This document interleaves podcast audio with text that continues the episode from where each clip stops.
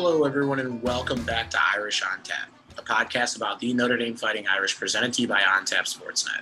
I'm your host, Brandon Suarez. You can follow me on Twitter at BDon300, and you can follow our main account as well at On Tap Irish. Today, I'm going to be recapping the Florida State game, and then we're going to get into our week two matchup at home, the home opener against Toledo.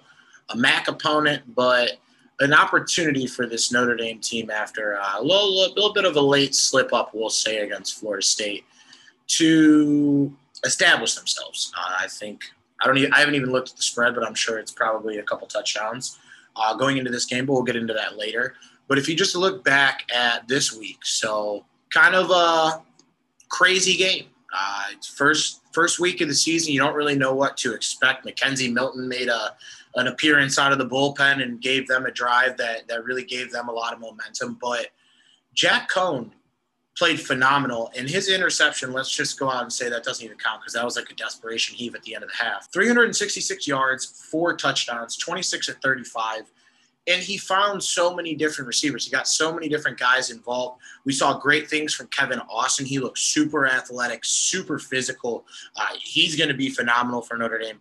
Joe Wilkins had a touchdown catch. Braden Lenzy grabbed a few. Kyren, obviously, out of the backfield. Then Michael Mayer had nine catches, 120 yards, but he had a key drop late that even made that well that prevented us from an opportunity to win the game in regulation. Because i won't say that Doerer would have made the kick but jonathan Doerer is is cold as ice. The kid comes to play every saturday and always finds a way to make his kicks. And i couldn't be more proud of that kid especially in that hostile of an environment. I went over to uh i watched the game with ethan. Me and ethan are still close friends. And uh I was over there. It was me, him, and his girlfriend. And his girlfriend was like, "What is up with this stupid chant? Like, I can't stand this stupid chant." And she, and she obviously never seen a Florida State game before. That was a riot. That was a, a crazy crowd. That was an insane amount of people with the belief that Florida State, especially in that fourth quarter where we couldn't get anything going offensively, there was the blatant missed uh, roughing the punter. That was absolutely absurd. I cannot believe that that was not called roughing. That was terrible, a terrible miscall. Uh, and, and that's not the reason why Florida State was able to get back in the game. But yeah, the defense has a lot of questions to be answered in week two. I want to see Toledo held under 17 points. There's no reason why Toledo comes into South Bend and scores more than 17 points on us. It would be absolutely unacceptable.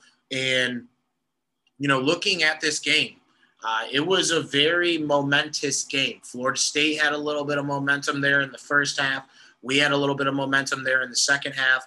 And then we absolutely lost it. Just wheels fall off, lost it in the fourth quarter. And we couldn't have stopped the JV offense. I mean, I know it's the first game of the Marcus Freeman era. I'm it wasn't much greater for Clark Lea. He lost to like Eastern Tennessee State over at Vanderbilt.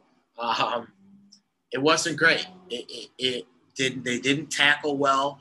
Uh, they were they looked kind of outmatched in the secondary, except for Kyle Hamilton playing out of his absolute mind with two great interceptions. One was like like I, am gonna say Willie Mays esque, like the Willie Mays basket catch esque, because it was like he may have covered like 60 yards on that play. Like that was absolute insanity. So shout out to Kyle Hamilton for the game that he had. Obviously, going to be a top five or a top 10 player in next year's NFL draft. But from a Notre Dame standpoint, there's two things that that pop off the page to me instantly, and that was no way in hell when I thought, you know, going into the game, even before the game or when I did the pregame podcast, that Florida State was going to score 38 points.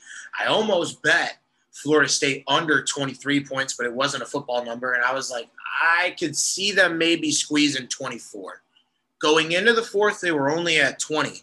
And like, you got to factor in they're down by 18 they're going to be going for it you you should probably get a couple like maybe one at least one stop in that quarter couldn't stop anything and yeah, um, I guess it, it's it's great that we got out with the victory, but a game like that against uh, if Sam Howell is firing on all cylinders against North Carolina, and I know I said we would lose to North Carolina, and they lost to Virginia Tech, so I'm going to retract on my statement, and I'm uh, I'm all the way back in on 12 and 0 Notre Dame. Uh, Cincinnati looked great, but they also played a MAC opponent last week in Miami that there's no one in the MAC that looks as good as my NIU Huskies. Okay, so and they they popped off Georgia Tech. They made the ACC look silly last week. So both my teams did well in the ACC, and and and never look down on a MAC opponent. I, I say it like that because you know obviously there's that the the notion of it, it's not the same level or caliber of players, but in those games, as you saw across college football last week, it doesn't matter what conference you play in. It doesn't matter how many stars you had. People are going to come to play and they're going to try to find ways to win football games and you better be on your toes. And we almost got caught sleeping week one. Uh, luckily it looked like florida state was playing for a field goal that last drive when they ended up uh, when they ended up uh, kicking the field goal to tie it up. But if they didn't get a stop on that drive and we had to score a touchdown with like 40 seconds left my head would have exploded uh, I also had to eat 12 hot dogs that day. So if we would have lost and I had to eat the last two hot dogs after a loss, I would have been absolutely nuts. But offensive line didn't look great. 35 carries for 65 yards is flat out not Notre Dame football. Jack Coan's not going to be able to throw for 366 yards every game. He's not going to be able to throw for four touchdowns a game. It's I'm not necessarily putting it all on Kyren or Chris Tyree because between them, uh, they accounted for 73 yards the negative was with Jack Coan, uh, negative three yards, and it says team minus five. And and let it be known there are, there was a lot of discrepancies in ESPN stats for different games. So I don't know who the team was. Maybe it was a an end around or something. Probably like Braden Lenzy, maybe Avery Davis. But yeah, not an ideal performance. The defensive line for Florida State very athletic, very quick. They made us look not how Notre Dame offensive lines are supposed to look.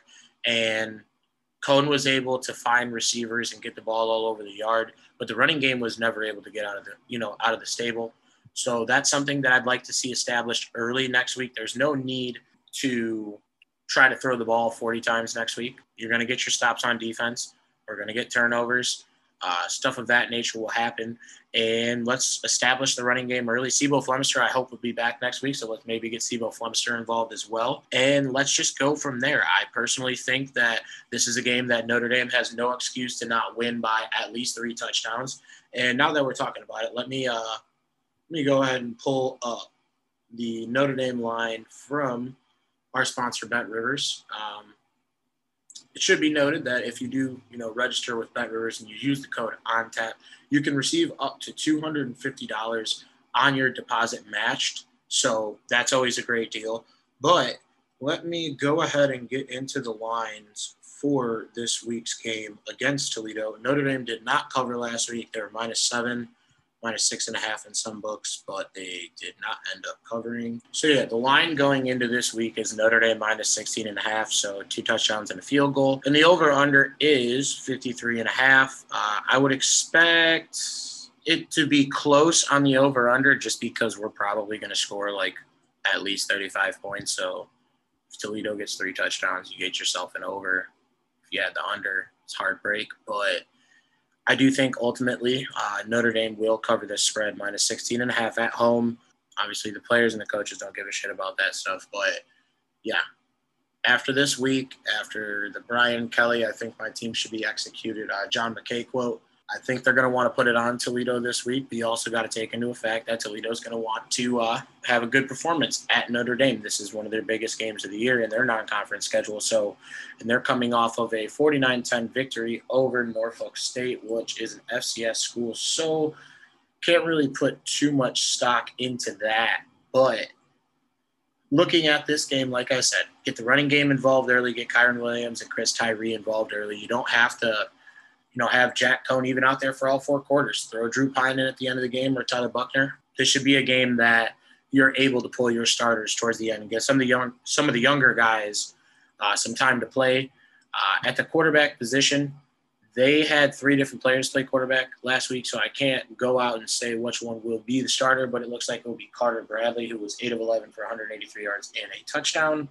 And then from watching them last year, because I do cover a MAC school in Northern Illinois, I do remember Bryant Koback. He's kind of a bruiser back, someone that they look to get a lot of touches to. He can catch the ball nice out of the backfield as well. And then they have more of a speed back into Quan Finn. Both had nine carries.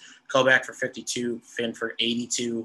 Uh, and it's a team that is going to look to try and score points. Uh, in the MAC, they do score a lot of points during conference play. And as you see, you know, against inferior opponents, they can put up some points. So don't take this team lightly. And especially from our defense last week, they should not be taking anyone lightly. I'd like to see them lay it all out there on the field. Like I said, for me to consider this a win for the defense for this week, they need to hold the defense under, or they need to hold Toledo's offense under 21 points. I think that would be a win. Uh, maybe create two turnovers and let's have three sacks, three sacks, two turnovers, and under 21 points for Toledo or for the Toledo game for the Notre Dame defense and the offense. That will take care of itself. Uh, it's going to be a case of too much ammo. They're not going to be able to handle all the different weapons that we have. And then two, it's like if they stop the run, you saw what Jack Coan could do last week. So, and I did not, I did not know he had that in the bag. So it was great to see the guy perform like that. It's great to know that we have a quarterback that can go out there and sling it. And let's find a way to go one and zero oh this week. For my pre-game uh, key player to watch, I'm going to go on the on the offensive side of the ball. I'm going to go Kyren Williams. I think Brian Kelly is going to absolutely feed Kyren Williams as many carries as he can while the game is still a contest. Once it gets out of reach, obviously those carries will go somewhere else. But get Kyren Williams at least 15 touches, get him in a rhythm, and get that offensive line working in their run fits. So make sure that gets established early. On the defensive side of the ball, I'd like to see another great game out of Kyle Hamilton, the quarterback back there, the surest thing in that secondary. And I'd like to see some of his play rub off on the corners and, and uh, whether it's Griffith or Brown back there with him. They all need to play as a unit and they need to hold this Toledo pass attack under 250 yards. So, all right, 300. That that's a little under 300 yards, we'll say. But for my score prediction, I'm going to go with Notre Dame 38, Toledo 17.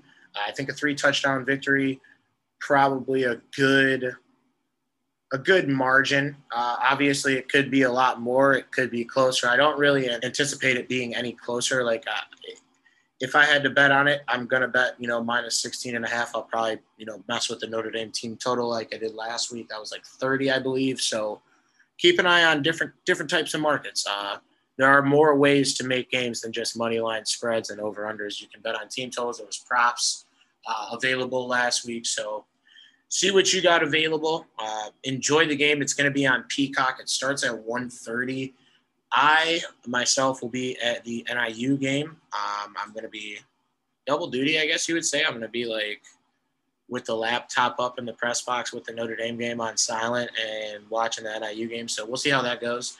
Busy, busy guy during this time of the year, but yeah, like I said, you know this this year's show is going to be a once a week thing.